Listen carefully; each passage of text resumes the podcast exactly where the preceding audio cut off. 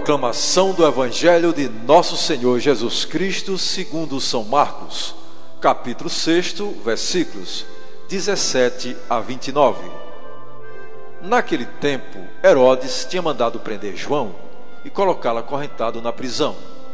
Fez isso por causa de Herodíades, mulher de seu irmão Filipe, com quem se tinha casado. João dizia a Herodes: Não te é permitido ficar com a mulher do teu irmão. Por isso, Herodíades o odiava e queria matá-lo, mas não podia.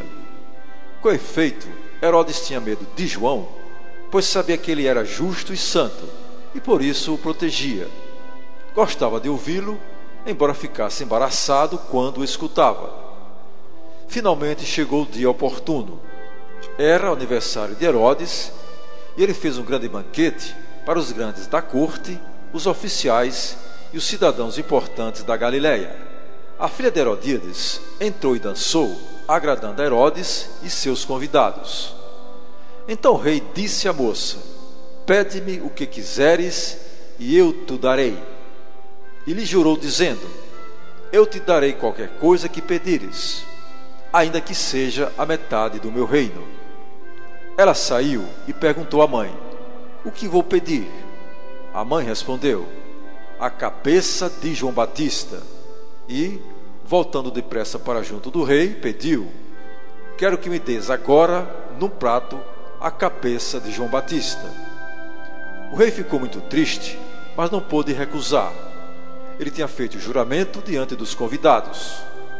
Imediatamente, o rei mandou que um soldado fosse buscar a cabeça de João.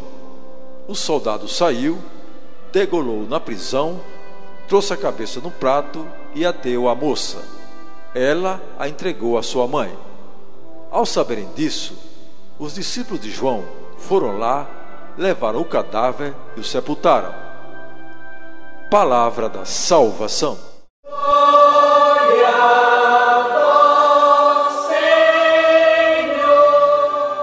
Amados irmãos e irmãs, são João Batista tem relevância especial na história da salvação, porque é o precursor, encarregado de preparar os caminhos do Messias, Jesus. João tinha um grande prestígio entre o povo que o considerava profeta e acorria a ele de muitos lugares porque era um homem justo e pregava a verdade. Exatamente por isso foi degolado depois de um juramento ilícito. Estamos obrigados a manter o juramento de fazer coisas injustas ou ilícitas? Não. Não só não estamos obrigados, mas pecamos ao fazê-las.